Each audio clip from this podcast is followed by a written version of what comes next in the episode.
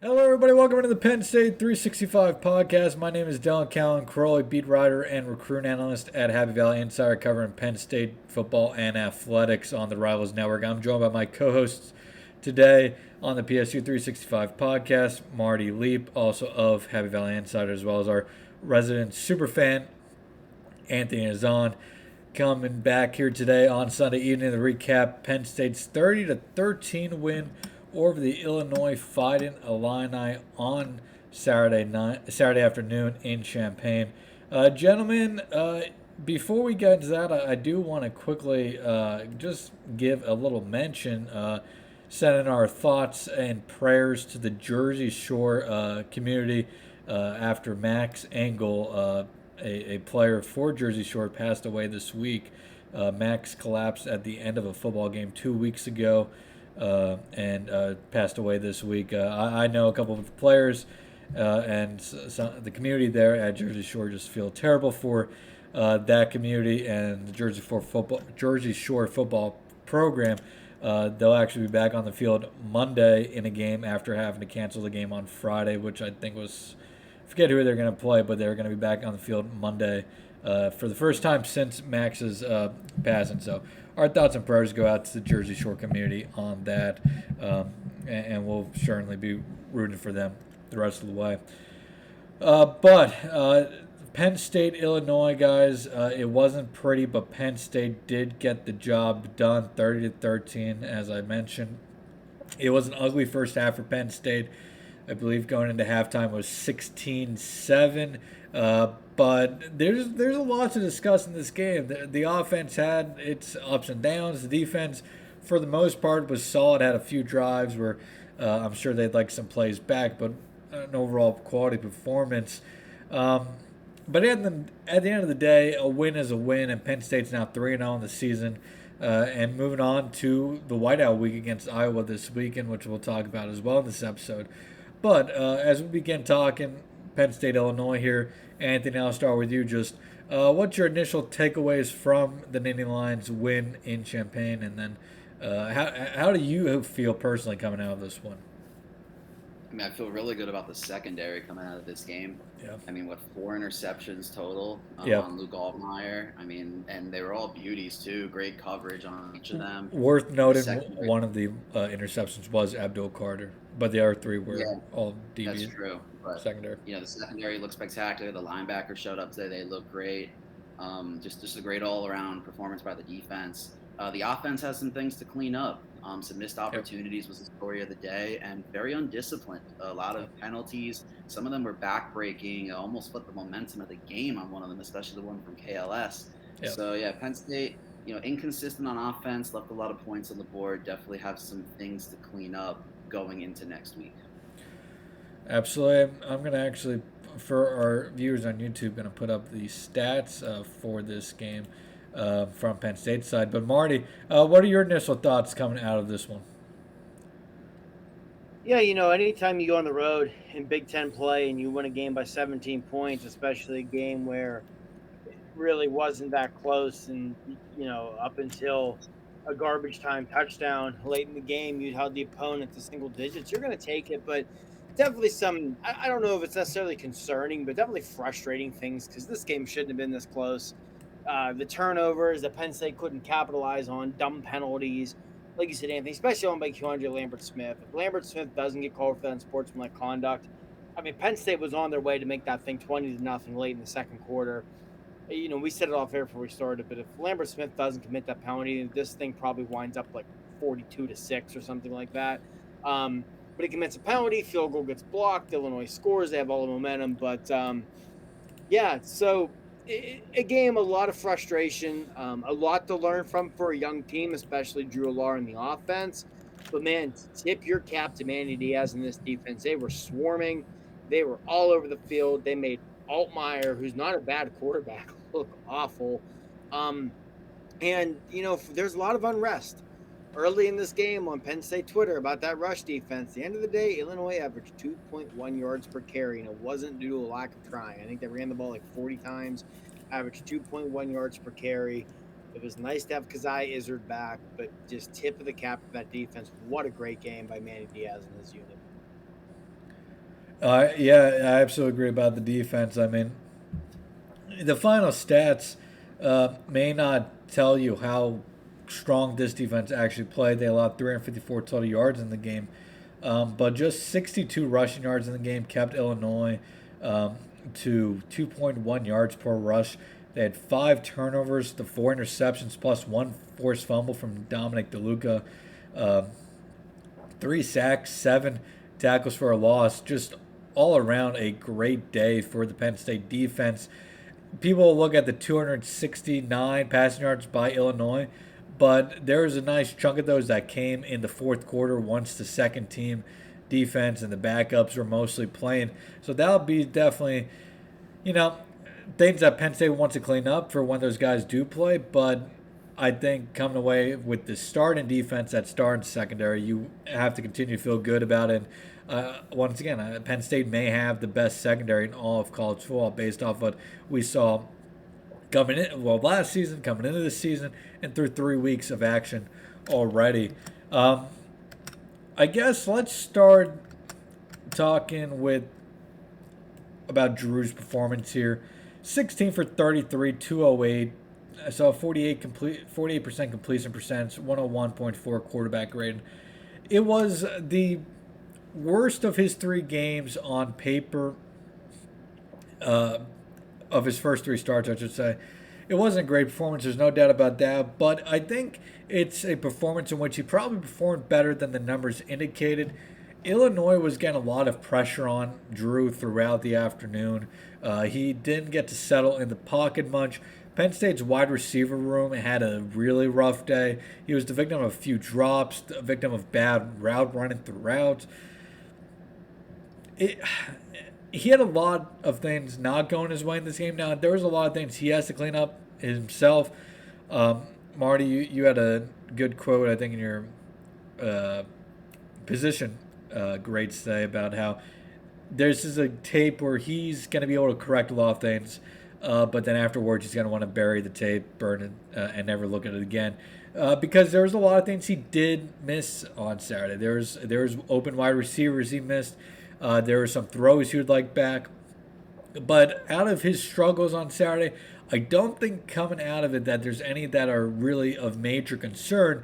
I think more of them probably stem from one, the pass, the Illinois pass rush being just tremendous throughout that first half. The wide receiver room struggling without Harrison Wallace. Uh, but also, this Illinois defense was throwing some pretty uh, complicated looks at Drew for somebody just making his third start, his first road start. Uh, so, I mean, the stats aren't pretty, but I'm not sure this is one that Penn State fans should be coming out concerned about Drew's level of play against Illinois and then worrying that it's going to be a sign of things to come in the rest of Big Ten play. Uh, Marty, I'll start with you here. Just what were your thoughts on Drew's play today, uh, on Saturday? Yeah, I said it on Twitter during the game. I said it in my position grades right up. Um, this is a film. This is this film is one Drew Allar is going to learn a lot from. He's going to burn it and never watch it again. Um, he he didn't get a lot of help. The the the pass protection was not great. Uh, Johnny Newton played like a freaking man possessed for Illinois. Yeah. Um, there was what? There was three drops three or four balls batted down at the line of scrimmage. Yep. The wide receivers had their worst game of the year. There was another play where he threw an absolute dart to split two defenders for Dante Cephas. Where Cephas fell coming out of his break, else that would have been a big gain. Yep. Um, but on the flip side, he there was the throw there um, with the drops. Also, the one Kaytron Allen dropped in the end zone on just an, an incredible throw yep. by Drew lofted in there. But again, on the flip side, there was the throw to Theo Johnson. We had Theo four touchdown and overthrew him. Um, there was multiple times Nick Singleton was getting matched up on linebackers or was not covered at all, and Drew didn't see him, didn't throw him the ball. There was a play, I think in the second quarter, I want to say first or second quarter, where Drew rolled out to his right, had Keandre Lambert Smith wide open, like no one within 10, 15 down, yards. Yeah, down the seam, I believe. Walked, yeah, would have walked into the end zone, and he just never saw him, took off and ran. So but like you said, Illinois threw a lot of things at him exotically with the defense. this Illinois defensive line is one of the best in the Big Ten. Uh, we talked about it beforehand. Newton might be the best defensive lineman they play all year. Um, yeah. So there, there's there's still a lot there to go with that, but a great learning experience for him. And but, but one thing I did really like is through it all, through his struggles in this game, he didn't turn it over. There was no yep. super dumb throws, no big mistakes. And again, if you don't that opening drive of Malik McClain doesn't drop that pass for an easy first down, offense might get in a rhythm, and who knows what happens. Same thing starts second half. McClain doesn't drop it. Offense might get in a rhythm. You don't know where it goes. So a lot to learn from here from Drew, but first career road start in conference play. He did not play well. He got no help, and they still won by 17. You're going to take that. And before I hand it off to Anthony, I, I think it's also worth noting here that this type of defense and performance may have come at a great time for Penn State because, I mean, Iowa this upcoming week, Phil Parker is one of the best defensive minds in all of college football.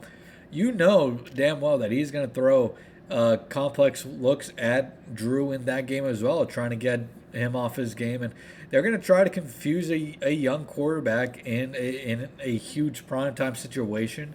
Uh, so I think with this timing of this Illinois game, uh, it, it, could work out very well for Penn State. I, I wouldn't be surprised if Drew comes out next week and has a much better performance against a much better Iowa defense, uh, at least compared to Illinois.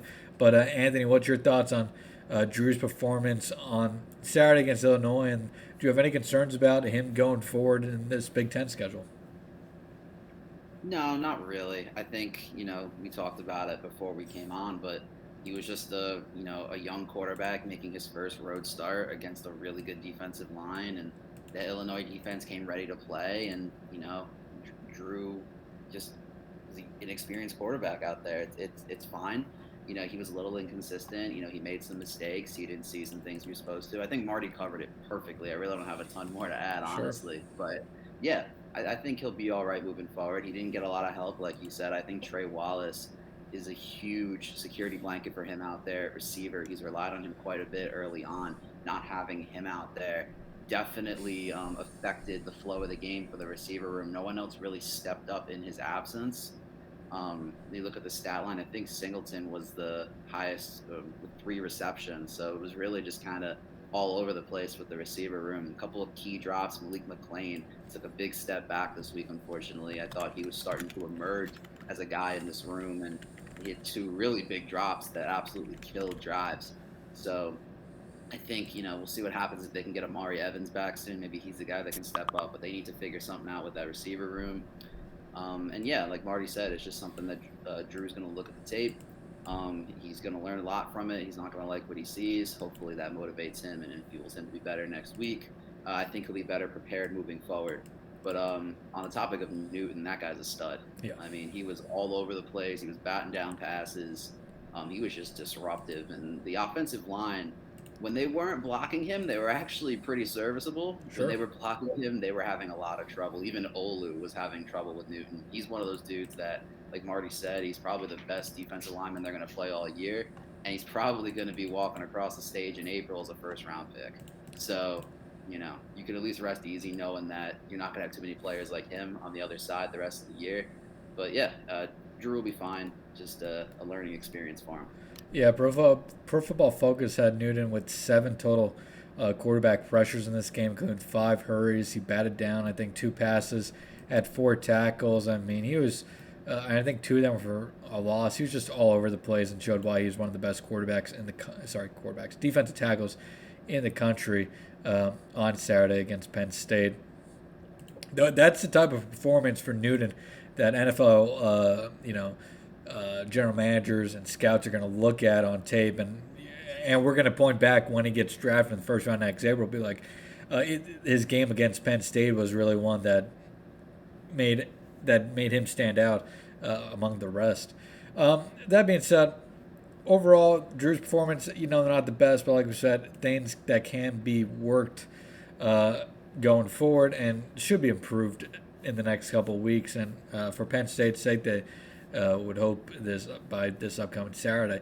Um, the offensive line, Anthony kind of touched on it. When they weren't blocking Newton, it wasn't a terrible day. Um, let me go back to the PFF stats actually here quickly. But in the game, Illinois had 12 total quarterback pressures on Drew. Obviously, not a great number, but seven of those 12 came from Newton. I mean, that is a significant amount of uh, one team's pass rush coming from one guy. Uh, the next closest was uh, Gabe Jacas, uh, who had two uh, uh, pressures in the game. So, like you said, Anthony, when it wasn't with Newton, they, they did a pretty good job. It wasn't a great performance by any means, but it was one that I think when you look back at it, it wasn't as bad as it felt live. And I'd also say uh, people are going to point to the run game blocking being poor, and it wasn't great, but. And we talked about this in before we went live here. Illinois in week one and two against Toledo and Kansas really struggled with mobile quarterbacks. Drew is not mobile. So uh, that, that they did not have to respect Drew's mobility in this game. They so they were able to just to tee off on him in the pass rush, but also with him not being a threat in a run situations, they could just stack the box with eight nine guys and fill every gap possible. And that's why Penn State really did struggle in that first half or so with the rushing attack. I mean, it, it wasn't a great day even after the first half. But if you look at the stats, I mean, Penn State still finished with 219 rushing yards in the game. Sorry, not 219. Still finished 164 rushing yards in the game. Uh, Beau Pribula had 5.2 yards per carry. Kaytron Allen 4.2. Nicholas Singleton was able to get some more success as the day went on as well. So I guess I'll go back to Marty. Any concerns about this offensive line, their performance on Saturday against Illinois and going forward? Obviously, I think the middle of the line uh, with Salim Salim Wormley, uh, JB Nelson, of course, and then Hunter Nourzad in the middle is probably a little bit concerning uh, based off their performance against West Virginia and Illinois. But I think these are things that Penn State can still work out here in the upcoming weeks. Uh, really, the challenge is just getting out of the Iowa game unscathed because after that, you have Northwestern, a bye week, and UMass before you have to play Ohio State. Yeah, like you said, after the Iowa game, you're essentially going to have three straight bye weeks. I mean, no disrespect to Northwestern and UMass, obviously, yep. but uh, Northwestern might be the worst Power Five team in the country and by a long margin this year. And, you know, UMass is UMass. But, um, yeah, with this offensive line, I, do have some concerns. I, I, think it's hard not to. After this game, you, you know, you look, o, Olu struggled against Newton. Olu kind of just is Olu. Like, he's an elite pass blocker. He's always struggled with run blocking. That has continued this year. And Caedan Wallace, I mean, Caedan Wallace gets a lot of crap for myself included. But run blocking, if he gets a hold of you, he's probably going to maul you pass blocking, he's serviceable, but that interior definitely a concern right now. You you have to wonder like is Hunter Nourzad just I don't know if he's just never healthy. Um, yeah. Sal Wormley definitely leaves a lot to be desired at right guard, and JB Nelson I think has been good but not great. So you know I don't know what they're gonna do there, but I definitely have some concerns. And you do. You do bring up uh, Wallace, and for our viewers on YouTube, they're seeing our notable performers for the game. And we actually didn't talk about Nicholas Singleton. We can go back to him. Quiet day, but he had a good day overall. But Caedan Wallace, 31 pass blocking opportunities on Saturday uh, and allowed no pressure. Uh, for a guy who struggled in pass blocking last year at times, that's a pretty notable performance for Caedan Wallace and one that Penn State hopes he can build on going forward because they'll need him to be a, a, a, stalwart right tackle for them going forward the rest of the season, season if they want to you know, uh, compete for a Big Ten championship and potentially the college football playoffs. Yeah, like you said, you you need Wallace to be a stalwart on this offensive line if they're going to get to where they want to get, and you, you, you've seen better from him.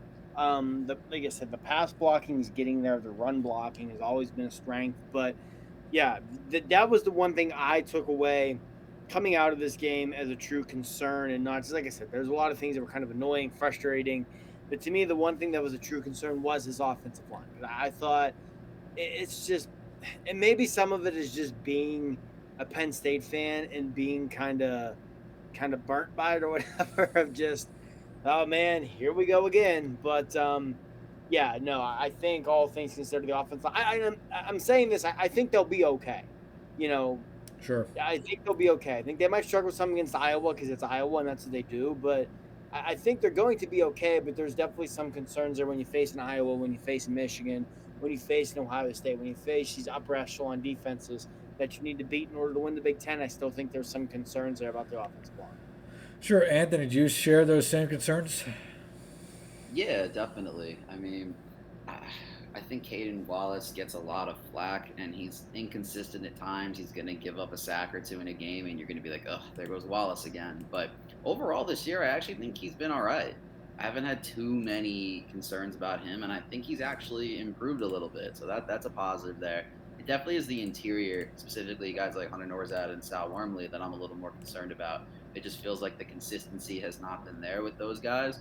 And just with the Penn State offensive line in general, like everyone said all offseason, oh, this is the strength of this team. This is the strength of this team finally.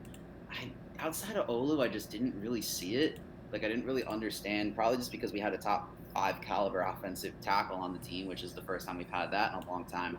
Sure. But I, I just, you know, I didn't really get the hype yet. I've, I've always been believe it when I see it with this offensive line. And yeah, while it hasn't been bad, and it's definitely better than it was three, four, five years ago, you know, it, it's still not, you know, where you'd want it to be or where you'd hope it would be, you know, at, at this point in time. So hopefully, you know, if, if Nourzad just isn't healthy and is just playing hurt, hopefully he can get healthy. You know, hopefully those guys can, you know, take a step up and, and learn from this. Maybe it's just because Illinois was playing eight or nine in the box and you know they were just the numbers game they were outmatched the entire time and, and maybe that's a big part of why we have this opinion but sure yeah, it, it just felt like you know you were hoping they'd they'd play a little better as a unit, and especially on the interior, it just didn't feel like that happened. Sure, uh, and, and I'm looking at the uh, Penn State uh, Pro Football Focus blocking grades for the season so far through three games. Some notable numbers according to Pro Football Focus, what they have credited. Um, through three games, Penn State has allowed 21 pressures. Now, 12 of those came against Illinois alone. Uh, the biggest, uh, I guess, offender of allowing pressures right now is Hunter Nourzad. They have him allowing five pressures so far this season. Uh, JB Nelson has allowed three. Sal Wormley has allowed three. Uh, Vega Ioane as, as well as three. And then uh, Caedan Wall, Caedan Wallace with three. So, I mean, out of those top four guys, three of the four are interior offensive linemen, which absolutely, you know, goes with what you guys have been saying about the weakness of that offensive right, line right now being the interior. Um, Caedan Wallace, I will say, has felt like he has improved from last year, as, uh, as Anthony said.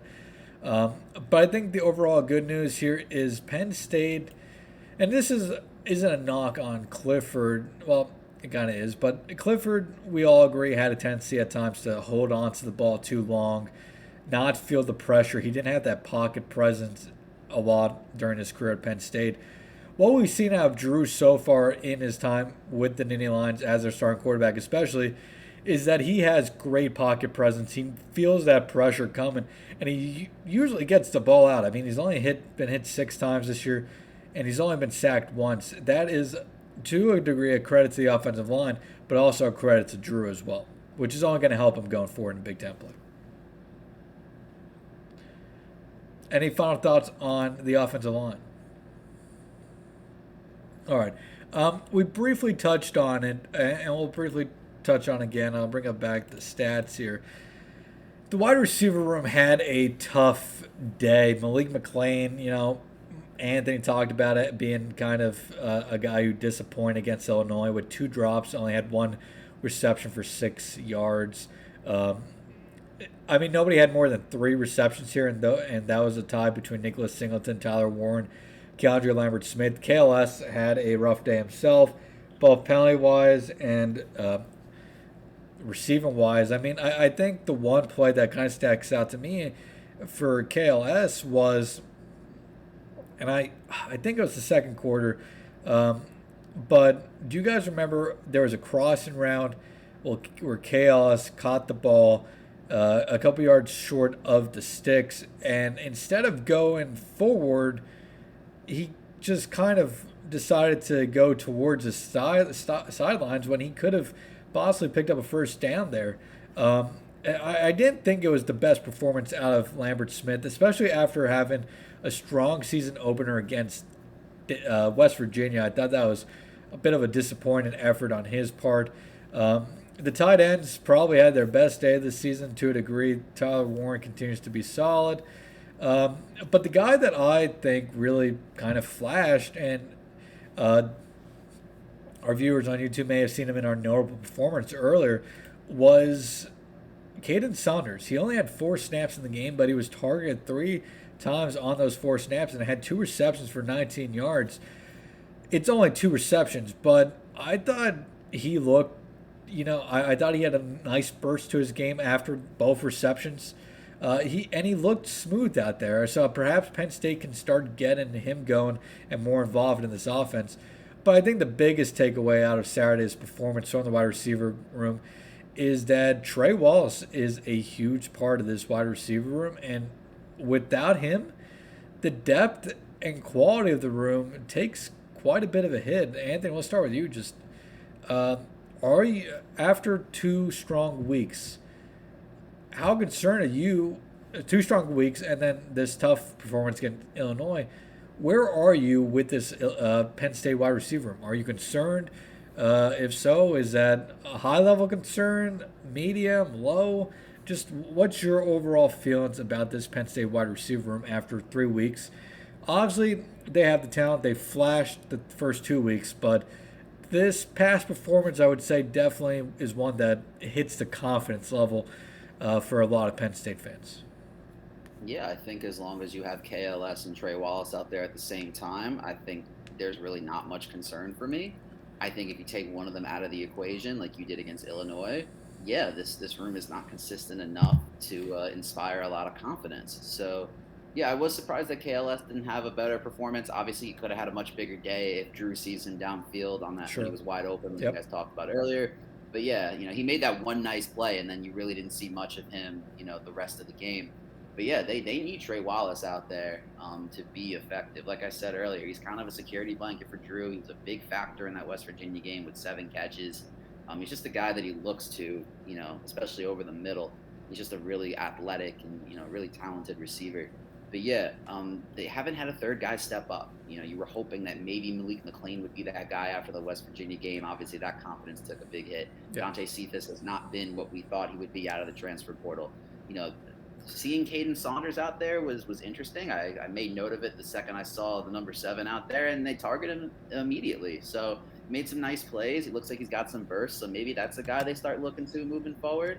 Um, Liam Clifford, you know, he's he's a steady Eddie in my opinion. Obviously, he had that huge catch on that beautiful throw by Drew. It was definitely Drew's best throw of the day in my opinion.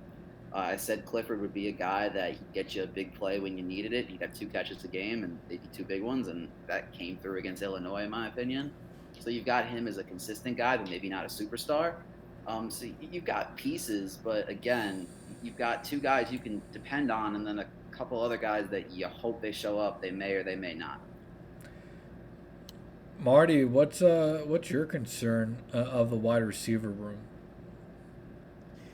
I mean, I think as we've said throughout this show, they they they miss Trey Wallace a lot more than you thought they would miss Trey Wallace. Um, you know, especially I think he was he's the guy they've gone to in early downs. He's the guy they've gone to to move the sticks. Both of those Malik McClain drops are balls that probably are targets for Trey Wallace if he's playing.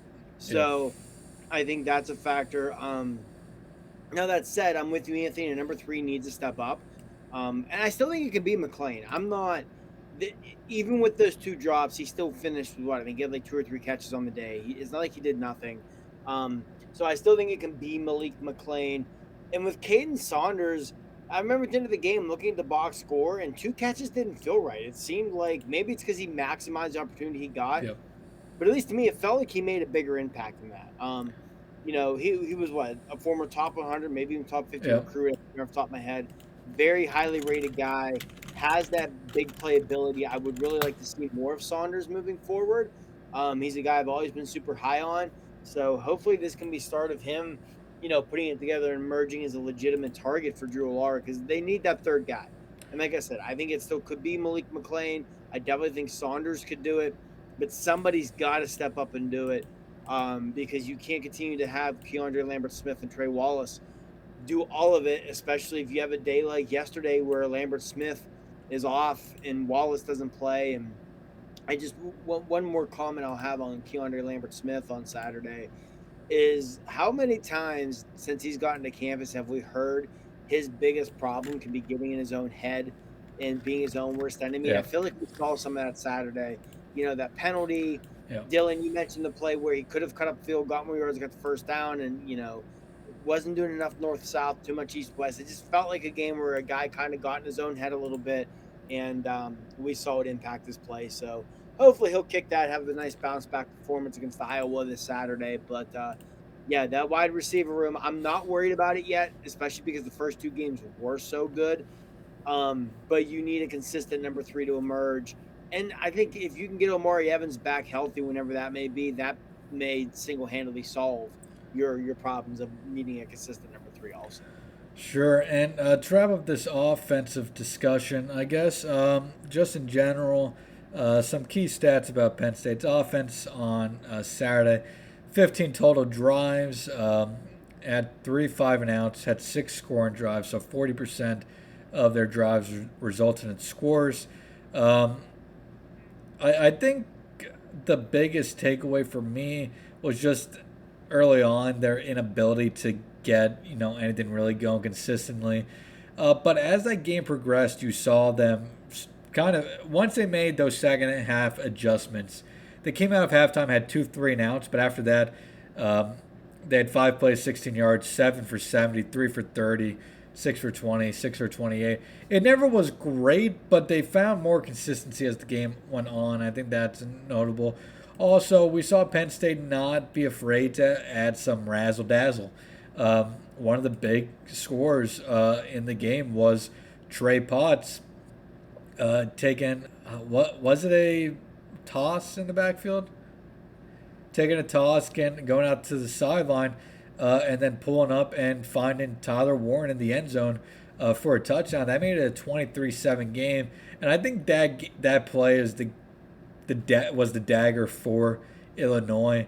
Uh, they didn't have the same, I think, uh, oomph in their game after that Penn State touchdown, and uh, that that's the time if you're Penn State to pull that type of play out. They needed a touchdown on that drive, and they dug into the uh, playbook to find it. And I I know people always say Penn State or an offense isn't going to put out, you know, a ton for their later opponents.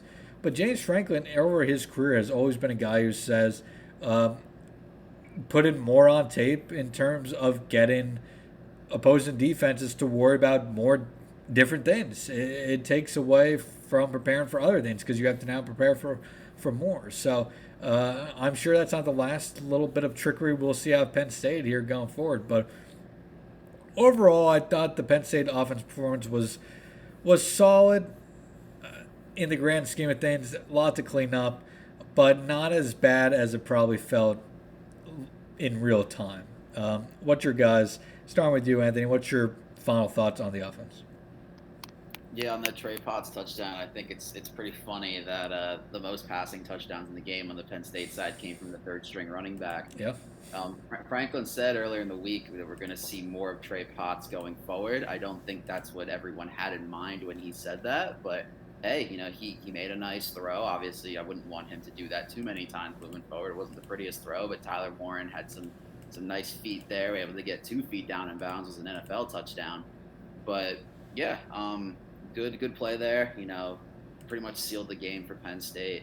And just a quick summary of the offense. Again, you did enough to score 30 points. You did enough to win the game comfortably. Yep. There's still plenty of things to clean up. The biggest thing for me, honestly, I could I could deal with everything else. Everything else is fixable.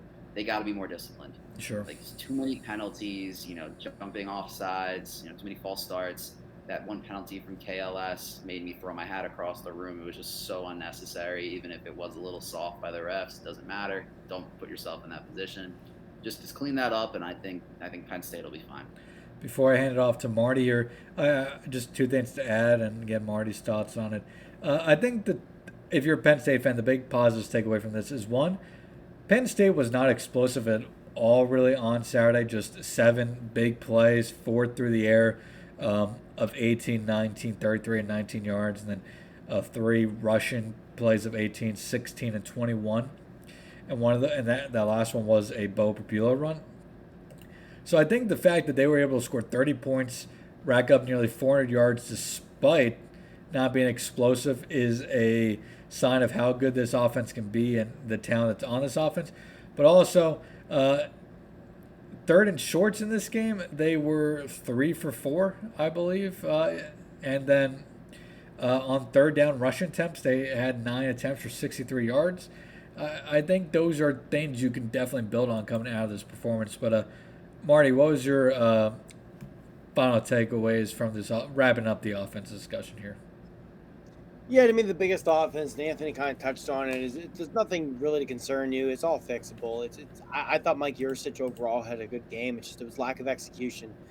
But like we've said, dumb penalties, you know, Drew missing throws and missing reads, receivers, you know, making wrong cuts. There, there were definitely a few times in this game where Nick Singleton got the ball and there was a hole there, and I don't know if he just didn't see it or what, and and just tried to bounce it when he shouldn't have. So it, it was all execution issues, and that's the kind of stuff that, as much as it'll drive you insane, that stuff's easy to clean up. That's the kind of stuff you can you can work on in practice. So, to me, outside of maybe the interior offensive line, no real concerns or anything to sort about this offense right now. Because again, I feel like against Illinois, almost all of their issues were poor execution, and again, poor execution is something that you can clean up in practice. Absolutely agree with you there. I guess let's turn to the defense. Uh, we kind of touched on already, but we'll touch on a little more. The big takeaways five turnovers forced, including four interceptions. Uh, I believe it was seven tackles for a loss and three sacks. Uh, just start to finish, a really quality performance uh, for Penn State's defense. I think the two big, really, I, I mean, you, you can't even say that because all three levels really performed well. But the first couple weeks of the season, it felt like Penn State's pass rush left more to be desired. Uh, but this weekend against Illinois, that pass rush performed really, you know, really well overall. Uh, with, of course, all those pressures we mentioned, uh, as well as the three sacks. Uh, they were a pivotal part of slowing down that Illinois rushing attack as well.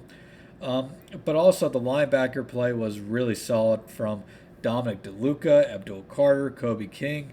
I mean, Dominic DeLuca has become one of Penn State's best uh, defenders against the run so far this season. After having a pick six last week, he forced a fumble early on this week that led to points. Uh, you have to feel really good about that front seven after this one.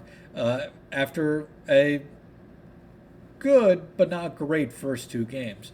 Uh, Anthony, what's your thoughts on that front seven? We'll, of course, talk a little bit more about that uh, secondary as well. Yeah, it feels like they're slowly starting to get their feet under them. They're slowly starting to get more pressure. Um, it, has been a little surprising that, you know, Chop, um, DDS, those guys haven't had the impact that I thought they would this early in the season. They haven't sure. been bad by any stretch, but they also haven't, you know, been all over the field like I expected. I think they'll eventually get there. Don't get me wrong; I'm not concerned about it. But I think Adisa Isaac had a fantastic game. I think he was probably, um, you know, along the defensive line, he was probably one of the MVPs of that game. Uh, made some really nice plays. He was all over the field, uh, especially in run support. A tremendous game from Isaac there. Um, the defensive line will be fine. I thought Izzard made a great, or Izzard made a great um, impact on his return back. You know, obviously, I think they missed him dearly in the interior. Um, he's going to be a guy moving forward that I think will have a, an increased role as he starts to get healthy again. Um, in- encouraging things on the defensive line in this game. I think they'll continue to get better and better as the season gets on. And I threw up for our viewers on YouTube the game comparison, so uh, you could see how the two teams matched up overall. Uh, but yeah, great, great thoughts on there, Anthony. Uh, Marty, how do you feel about that front seven performance against the Illini? I mean, that was a, a pretty dominant performance uh, from start to finish for both uh, groups. Yeah, definitely the best game of the season so far for the linebackers as a whole. I mean, I think through three games, you can argue Curtis Jacobs has been the best player on this defense, and he was all over the place again on Saturday. Abdul Carter looked like Abdul Carter. Um, yeah. Similar to the, the Kaden Saunders thing, I was really surprised at the end of the game when he was only credited with, I think, four tackles because yeah. it just felt like Abdul was everywhere. Not just that interception, but just stringing plays up, blowing plays up, being disruptive, causing chaos. Um, I think you could argue Adisa Isaac was the best player on Penn State's defense on Saturday. That was a great call by you two with him. Izzard back in a big way with two sacks, and then that secondary. You know, we'll get to them obviously, but yeah, just I, I thought that the front seven was tremendous. It's what we expected to see out of this front seven coming into the year. Um, I think that them tightening up the rotations at linebacker proved to be extremely beneficial. Um, and yeah, if if you can get consistently get the linebackers and the defensive line to perform that way, and that's not a stretch because that's what you expect out of them. This defense can be elite, and you know it's Anthony. You mentioned that the sack numbers, that sort of thing, haven't been there, but like Chop Robinson on Saturday, I'm not sure if he even had a tackle for a loss. Now he didn't have a sack, but he was all over the place. He was blowing plays up, consistently beating the tackle off the ball. Almost had an interception. Like he, he's he's been impacting the game in so many ways that even though the sack and TFL numbers for him haven't really been there yet, it, they've been okay. You know because he's impacting the game in other ways. Sure. Uh, here here's some just uh, further discussion on how strong uh, the front seven played. Just a few guys. Uh, Adisa Isaac, five total pressures, four tackles, half a sack, one TFL, one quarterback hurry. hurry. Um, the quarterback pressures and hurries, uh, courtesy of Pro Football Focus, by the way. Uh, Chop Robinson, five hurries, two tackles, one TFL, one pass breakup. DeLuca, six tackles, one TFL, one forced fumble. Abdul Carter, three quarterback hurries, three tackles, one interception. I mean, just, I mean, dominant performances uh, all around. And I think those numbers really drive it home how dominant they were. Eh, I obviously the secondary was I think the start of the game despite the 269 total yards allowed. Like I said, a lot of that, not a lot of it, a, good chunk of that came in the fourth quarter. But overall, this secondary, four, three interceptions on the day they rarely allowed a big pass play. I think throughout the evening, I'll, I'll look it up right here quickly. Um, they allowed before the fourth quarter. They allowed three total pass, big pass plays of 15 plus yards. I mean, if you do that week in and week out, you're going to win almost every time. Um, Anthony, thoughts on that secondary performance? Obviously, another dominant performance. Yeah, A plus performance from the secondary. Honestly, the I, I, hate to say worst performance, but the worst performance, quote unquote, of the day probably was from Kalen King. And if he's having the worst game on your secondary, your secondary's having a really good day. Johnny Dixon was phenomenal. Cam Miller was phenomenal. Daequan Hardy on that interception. I said it before. It was a textbook defensive yeah. interception. It was fantastic. Read it like a book. Was step for step with the defender the entire time. Turns around at the right moment Altmyer obviously threw it a little short, which is why he was able to pick it off. But still, just textbook defense by Hardy there. His absence was was definitely missed a little bit. Not that was a nice first two games, but having him back was was so, it's so big moving forward. He's such a good defender. If Hardy was six one instead of like five eight, Hardy's probably one of the best defenders in the country, and he's oh. already really really good. That was a so, very, very nice welcome back moment for Daequan Hardy after his absence. Absolutely. So don't need to say too much about the secondary. Just just just phenomenal all around. I mean, Cam, Cam Miller also had an interception uh, on Saturday.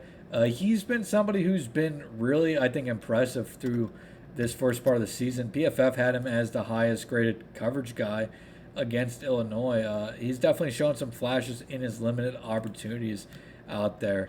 Um, yeah one more thing on on Miller yeah, too. Even on that touchdown, he, even on that touchdown he gave up um, in garbage time, he was he was right there with yeah. the defender. It was solid defense. It was just a nice throw and a nice catch. So you know, again, Miller's been great. Obviously, a great interception there, and yeah, I think he's continuing to get confidence, and he's going to be important for this team moving forward. So, you know, I hope he continues to have these type of performances.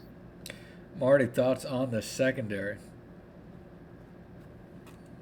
I just really good, and, and it was it was a group effort. You know, you mentioned the interceptions. Uh, you mentioned Kalen King probably having the weakest game of the group, which I agree with, but I also still think it may have been Kalen King's best game of the season, which is is a, a testament to how well the secondary played. KJ Winston had a really strong game. Um, there were a couple plays I can think of, one specifically on a third down where just beautiful coverage and break a pass up.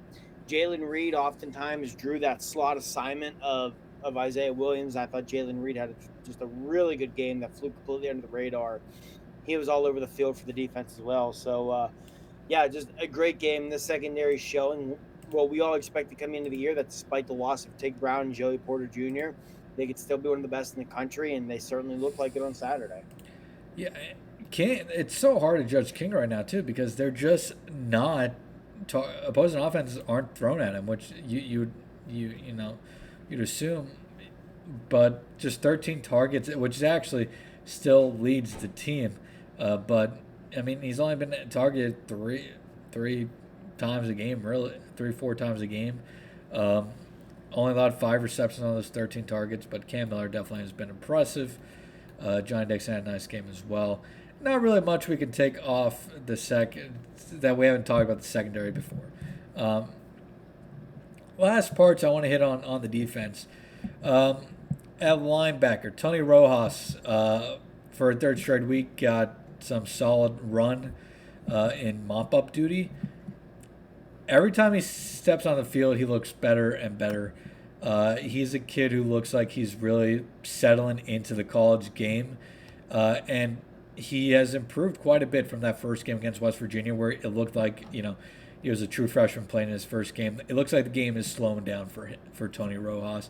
I don't know if you guys would agree. Um, Tyler Elsdon uh, only played 11 snaps, which I think is quite notable. This was a guy who you know, was a starter for Penn State. I, did he start week one against West Virginia? Um, no, Kobe King's been the starter. Yeah, right. Kobe King, Kobe King started, but Elsdon saw quite a bit of playing time the first two weeks of the season, and then this week just 11 snaps. Uh, that is a big shift in what we have seen in the past uh, from this Penn State coaching staff with uh, Tyler Elsdon. Um, so, I mean, I, I but I don't think it's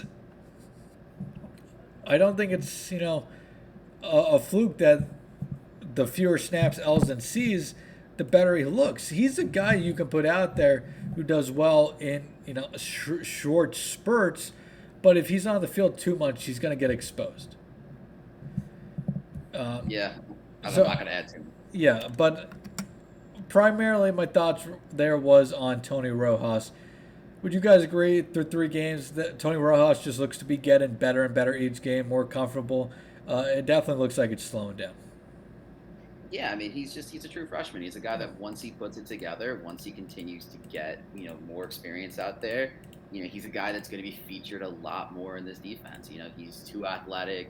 You know, he's too talented of a football player not to eventually get to a level. Especially, I think in this year he'll get to that level where he's going to be a regular contributor at linebacker. So yeah, that's why they're getting in these reps because they want to get him ready for the stretch run later in the year where you're going to need that quality depth. Good. Marty. Yeah, and not just Rojas. I think a lot of the freshmen on this defense in general. Um, King Mack just yep. slowly but surely playing more and more reps every week, and he just he looks like he belongs. Zion Tracy had a really nice tackle on Sunday where Illinois or Saturday, excuse me, Illinois threw a little spot pass out to the receiver. Tracy came up the field one on one, broke down, wrapped him up, took him to the ground. Just it was beautiful. It was something you. It was a play you would show kids who you're trying to teach how to tackle in the open field. Elliot Washington has looked like he belongs. So, you know, it's not just Tony Rojas. It's it's a lot of the freshmen in in, in that secondary and Rojas, the linebacker who played this year. You, you can see why they were highly rated kids. You can see why they're kids who James Franklin made the decision very early on to greenlight this year, and it's encouraging for the future of this defense, not just the present, because these guys can help, especially on special teams right now. But you know, you've always, to an extent, have to have one eye towards the future in college football, and you know, Rojas, Tracy, Mack. Washington, they, they look like they belong. They've really impressed me. It's like I said, especially King Mack. I'd like to go back to actually the front seven quickly. Talk about the defensive tackles. Uh, Coziahr Izzard returned this week, and you can, now that Penn State has five. I mean, they have five defensive tackles that they trust: Durant, Coziahr, uh, Kazai Hazard, uh, Dvon Ellis, uh, Jordan van den Berg, and Hakeem Beamon. All those guys kind of played equal amount of reps. Um, but I thought the defensive tackles did really well on Saturday in plugging up the holes on the run, slowing down that Illinois run game. Um, just any thoughts on the DTs now that they're all uh, looking like they're all healthy?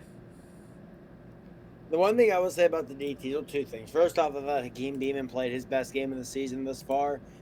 And one thing that was not an issue with the defensive tackles on Saturday that had been an issue at times in the past, especially that Michigan game last year, was gap integrity. They kept their gaps, they were where they needed to be. Because last year, that Michigan game, a lot of those gaping holes that Blake Corum was running through, it wasn't even necessarily Michigan's offensive line moving guys out of the way. It was guys from Penn State being in the wrong place. Yeah. And that wasn't a problem on Saturday. Like I said, to open the show, as maligned as this rush defense has been, as maligned as it was by some people on social media on Saturday, they held an Illinois team who wants to line up and run the ball right at you. A Bret Bielema team held them to 2.1 yards per carry. It was a tremendous effort, and it all started with that defensive line, specifically those defensive tackles. Like I said, in my opinion, Beamon played his best game of the year so far. We've said it, Izzard flashed in his return. I thought Zane Durant was really good. I thought outside of his dumb penalty, Dvon Ellis was pretty solid. Really, really strong game from the defensive tackles, in my opinion. And that's that's going to be big for Penn State going in next week against Iowa if uh, everybody is in fact healthy for next week. Uh, and then finally, the last down, Illinois. Um, one one more thing, real quick. Just, Yep, I, yep. I mean, obviously, we're not going to get into Iowa tonight too much, but I will say with the defensive tackles in Iowa, Luke Lachey is Iowa's best player on Yeah. offense. He's not going to play. He just dislocated his ankle on Saturday. He's not playing next week. And he's their tight end for those who don't know. He's Cade McNamara's number one target. So Iowa's probably going to look to run the ball even more than they already were going to. Great so it's going to be vital for these defensive tackles to back that performance up with another one like that. Great point. Uh, last thing on Illinois, and then we'll, we'll give our early thoughts on Penn State versus Iowa. Um, does Penn State finally have their kicker? Alex Felkins now through what was it? Uh, uh, played most of that West Virginia. He played half West Virginia, most of Delaware. For the last two and a half games, he's looked pretty good. Uh, he made three of four kicks on Saturday. The only one he didn't make was a 52-yard uh, attempt that got blocked. Um, he looks calm, calm, cool, and collected out there. He looks. He doesn't look like the moment's too big for him. Obviously, we'll see how he does with the moments getting bigger as the season goes on. But I think he has definitely kind of brought consistency to that position. In it's only in the short term so far, but the early results are promising for him. Yeah, I was worried that we were going to gloss over this. I was going to have to bring it back up to highlight it. To me, this was like one of the biggest stories of the game. Was Yep. that you know Alex Felkins 45 yarder? You know, I feel like all of us are probably a little sweating a little bit when he stepped up to kick it, but he steps up, drills it with confidence right down the middle.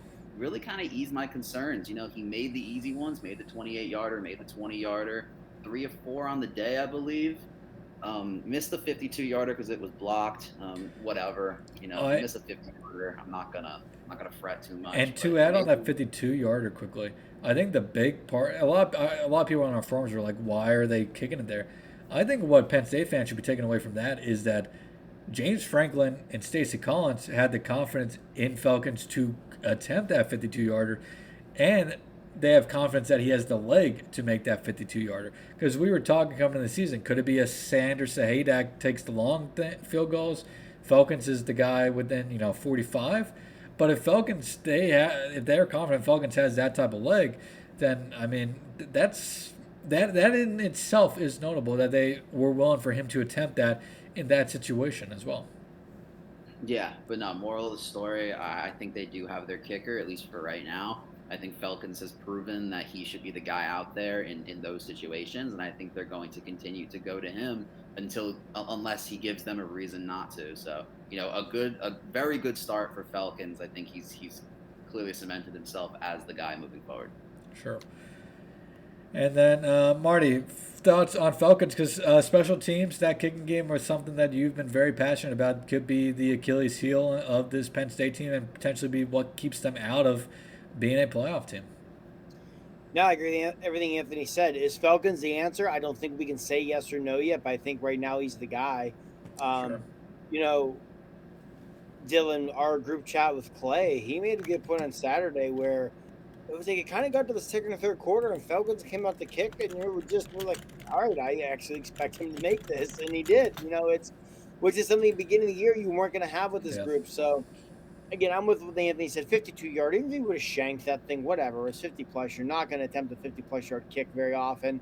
Um, but yeah, him hitting that 45 yarder, and this was something Dylan I also mentioned in our group chat during the game.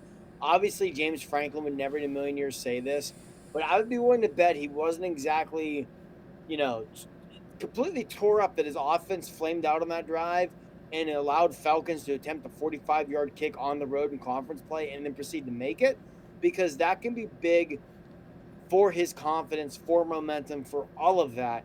And you can make those kicks all you want in practice, but there's nothing compares to making it on the road in a conference game.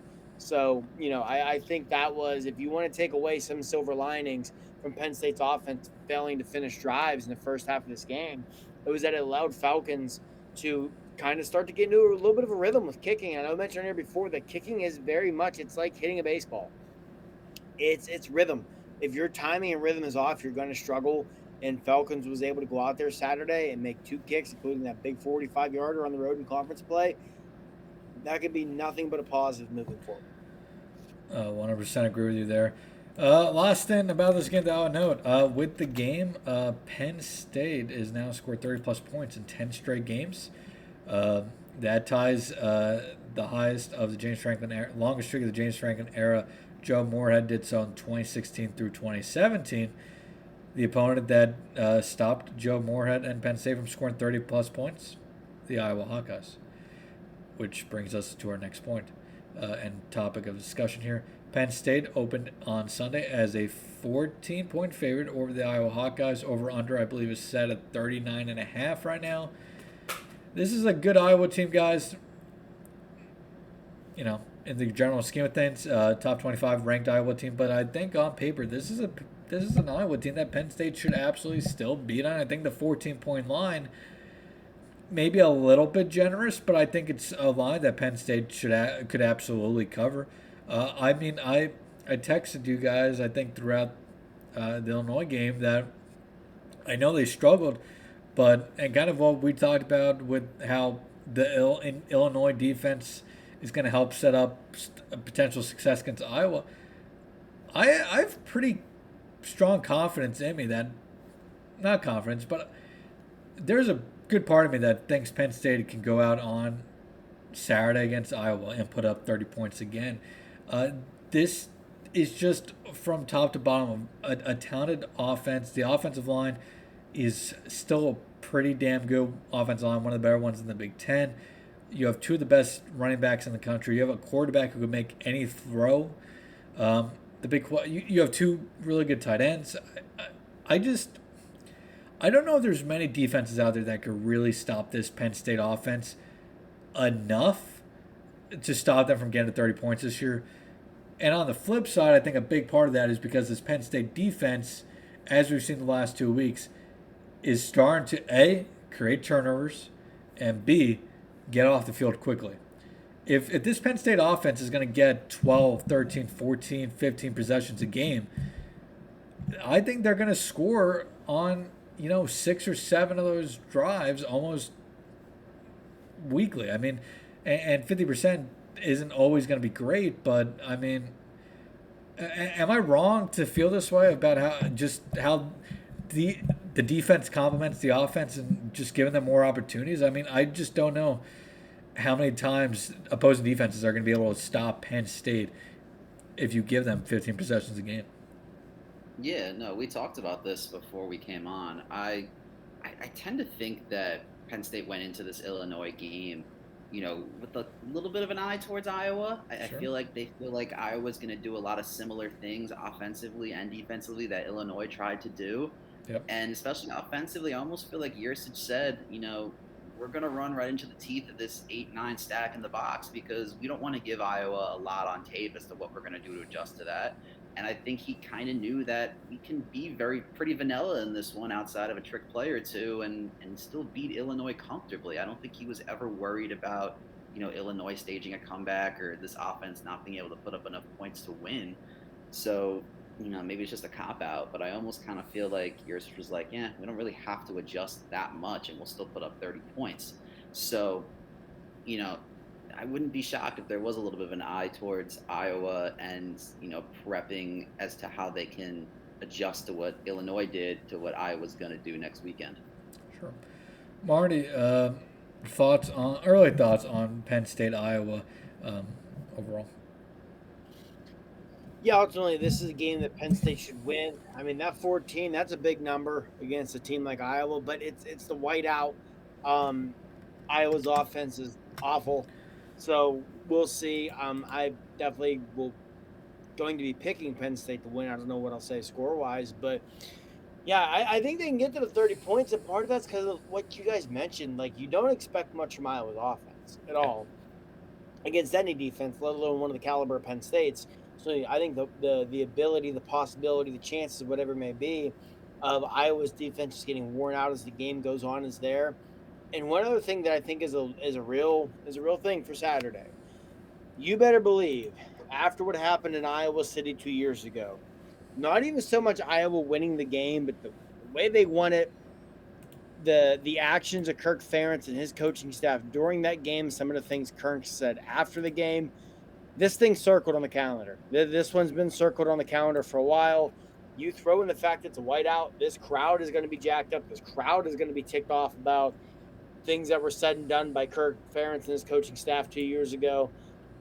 I don't know if it happens because it very rarely happens against Iowa, but I do think the possibility is there for this thing to, no pun intended with the whiteout, to just snowball on Iowa in a hurry and Penn State absolutely run away with it all. I was gonna say, would you be shocked uh, if this is a 2016 type game where Penn State wins 41-14? I mean, I Not at all. I- I, think part of it is the coaching staff. I think would love, absolutely love to come out and do that against Iowa again. Not that they lost in Iowa City two years ago, and I think it's more of how they lost, and then it just the accusations of players. I mean, you have PJ Everything surrounding the game. And basically derailed his entire career that day, and you had Kirk Ferentz coming after the game calling it fake, saying he was it just. I, I think there's going to be a lot of bad blood between these coaching staffs on Saturday, and I don't think we've seen it in the past when James has it out for somebody. If he has the chance, he'll keep the pedal down, and I wouldn't be. I'm, I don't. I'm not going to pick that to happen on Saturday, but it's not going to surprise me if it does. And, and the other thing, I just don't know how Iowa's going to consistently move the football. I mean, you look at what Cade McNamara has done this year 38 for 70, four touchdowns, three interceptions. Against Western Michigan, he completed 9 of 19 passes. He completed 20, 12 of 22 against Iowa State, 17 of 29 against Utah State. He hasn't completed more than 58% of his passes through three games. And, I mean, unless Iowa is just going to put you know, seven guys on the line line of scrimmage at all times with you know two tight ends. I mean, how are they going to move the ball here? I mean, they'll get their their runs. They'll have some big runs. They always do, but I mean, I, I don't know if I see Iowa getting more than 230, 40 yards in this game because I don't think uh, they can pass on this Penn State defense. And I, I think at that point, Penn State, for the most part, can just sell out against the run. As long as Penn State's front seven play within themselves and play fundamentally, you know, uh, sound, you know, gap defense, I, I just, I don't know how Iowa's going to move the ball against this Penn State defense. Yeah, no, I agree. I mean, the line on this game is 39 and a half for a reason. Um, even if, you know, Penn State gets to 30, you know, there's still a chance that this could be an un. Still the under still could the under could still hit in this one. I can't even talk at this point. Yeah. But yeah, so you know we'll we'll see what happens. Yeah. I think Iowa's going to at least score a touchdown. You know maybe they'll get into maybe they'll get two touchdowns, but I, I find it really hard to see, like you said, how they're going to consistently put up points, especially if they're going to have to pass the ball because they're trailing.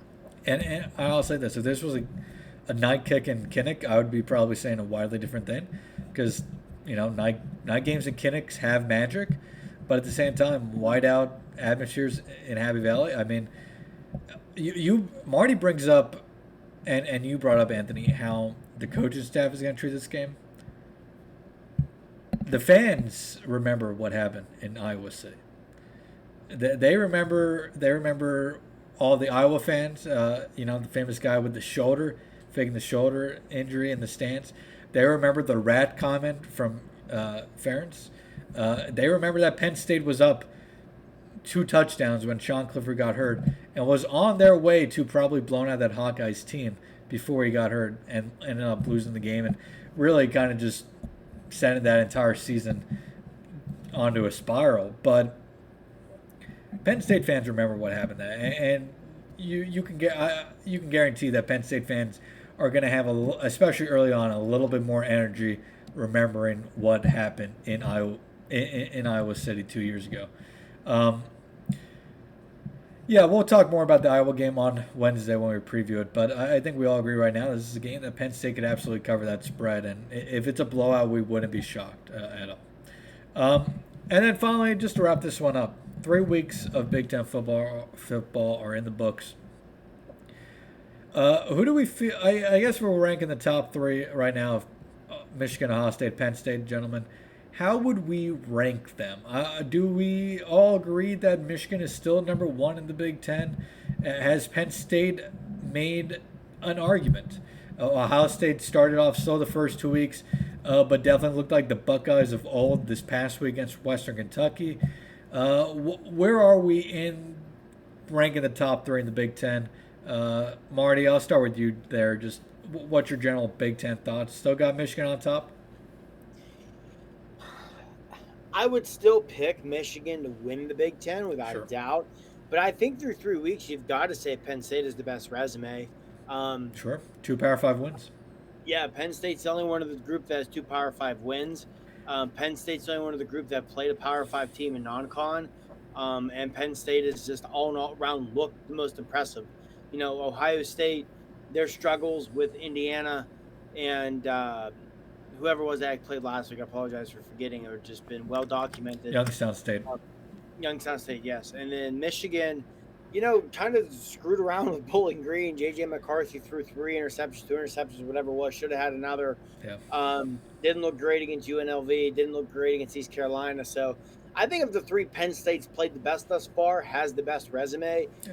But put it this way: if I was power ranking them, Penn State easily number one, wi- without a doubt, Yeah. without a doubt. But if I'm ranking them based off who I think the best team is, I'm still going to pick Michigan. I said last year Michigan beat Ohio State. Everyone should pick Michigan to win the Big Ten at this point until they give you a reason not to moving forward. And until they give me a reason not to, I'm going to continue to pick the Wolverines to win the Big Ten. But again, if I was power ranking them, Penn State is easily number one of the big three, in my opinion. Yeah, and I think with Michigan, it's just the biggest thing is it, it feels like they have the least amount of holes or question marks. The wide receiver room, you know, isn't probably that much more talented, or Penn State's wide receiver room may be more talented. Um, but, I mean, as long as they have that offensive line, they're going to be able to run the ball uh, decently almost any given week, which gives them a big advantage. Um, Anthony, how, how, how do you feel about so so Marty, uh, Michigan, Penn State, Ohio State through three weeks? I that's how personally that's how I put it right now. I, I I, I, don't know. To me, it's almost like with Penn State, you got to prove it to me if I'm going to Sure. put you ahead of Ohio State. It, now, again, power ranking them, I'm going Penn State, Michigan, Ohio State. But if I'm ranking them based off of how good I think the teams are, I probably still go Michigan, Ohio State, Penn State. But Ohio State and Penn State would definitely be interchangeable. But again, that hey, Penn State comes out this Saturday and curb stomps Iowa. I might revisit that. But again, power ranking them, I'm gonna go Penn State, Michigan, Ohio State. ranking them based off of who I think the better team is of the group, I would go Michigan, Ohio State, Penn State. And this is actually a really good week because we're going to learn a lot about uh, two of them, and then Michigan. You know, I, know it's Rutgers, but this Rutgers team has played solid football. I expect Michigan to win by. Uh, I think the spread's 23. I expect them to cover that spread, but is is how Michigan performs this weekend is going to be noteworthy. I think to a degree, but Penn State has Iowa. Ohio State has Notre Dame. I expect Ohio State to win that game still, but this is a quality Notre Dame team that if Ohio State doesn't bring their A game, could absolutely beat the Buckeyes. So that that'll definitely.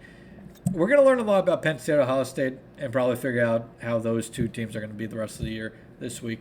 Uh, Anthony, how would you rank uh, the top three in the Big Ten? Yeah, I completely agree with Marty. Like, I'd uh, like on both fronts, power rankings, Penn State is definitely the best resume at the moment. Um, in terms of the teams themselves, I'd still put it Michigan, Ohio State, Penn State until those three teams give me reason to switch that up. I was going to ask because about that sure. Notre Dame game, if Ohio State wins that game in any capacity, whether it's a one point close win or whether it's a blowout, do you like switch up your power rankings? Does like that vault Ohio State above Michigan in your eyes, or uh, is it still like, or is Michigan still in front until you know you get power ranking them? It has to. Right? Yeah, power ranking it has to. It has to. The, the hard thing about Michigan is that, and I don't know the rest of their schedule off the top of my head, but Michigan's one of those teams that I think outside of their games against Penn State and Ohio State. Um, so I guess till November, Michigan can just go through the motions and win each game this season by 30 points without having to do anything special. And that's what makes it hard to judge what type of team they are. Because they're not going to be tested until they show up at Beaver Stadium on, was it November 11th? November 11th, I think. Yeah. I also think if you're Michigan, though, that's a dangerous position to it be is. in. It is. You, when you come rolling into Beaver Stadium, when you have Penn State, who's already gone to Illinois, played Iowa, played a West Virginia team that might wind up being better than we thought, gone to the gone to the horseshoe. Like that team's battle tested. You're not, and I know yeah. Michigan's got the playoff two years in a row, but every year teams are different. So that that's that's not a great spot to be in either. If you, I think to an extent we kind of saw that with Georgia on Saturday, right? Played two yep. absolute nobody to start the year. South Carolina came out and punched them in the mouth and took Georgia three quarters to get going. And you can take three quarters to get going against South Carolina and be okay. You come out and get punched in the mouth at Beaver Stadium, take three quarters to get going, you're not winning that game. So that's yep, definitely a true spot for to be in. No, yeah. I mean, how do you react react when you get punched in the mouth? I mean, we kind of saw that with Georgia, but we also saw that in Colorado, in Boulder. Uh, Colorado did not know how to react when Colorado State punched them in the mouth for the first three quarters of that game. And then it through the grace of Jay Norvell coaching not to lose, Colorado ended up winning the game. But, I mean, I absolutely agree. Uh, it's going to be very interesting to see how that happens, uh, that works for Michigan. Um, and I'll, I'll also be interested to see with Michigan uh, if, you know, after that, if Ohio State wins this week, uh, upcoming week against Notre Dame, depending who, if both teams, of Penn State or Ohio State, are undefeated going in that matchup, I'll be intrigued. Does Michigan get punished in the rankings for having no tough games on their schedule? I mean, if you're Ohio State and Ohio State wins both of those games, how do you not rank the Buckeyes top five at that point if they have wins over Notre Dame and Penn State at that point? If you're Penn, if you're a, if it's Penn State, how do you not rank Penn State higher if they have wins over a top 25 Iowa, uh, and uh, would be top five Ohio State team. So it'll be it'll be very interesting. Uh, I right now I think I would go Michigan, Penn State, Ohio State, just because I feel a little bit better about Penn State's Penn State overall. I, I think Penn State may be better a better team this year than Ohio State, um, but I, I, think it's also probably two A two B. Um, any final thoughts on this episode, guys, before we get back to it on Wednesday uh, to discuss Iowa? All right. Uh, well, until then, everybody, thank you for listening to another episode of the Penn State 365 podcast. Uh, you can find us over at Happy Valley Insider of the Rivals Network, pennstate.rivals.com. And until next time, everybody, thank you for listening to today's episode. enjoy the beginning of your week, and we will be back uh, this, later this week to preview Penn State's whiteout showdown against the Iowa Hawkeyes.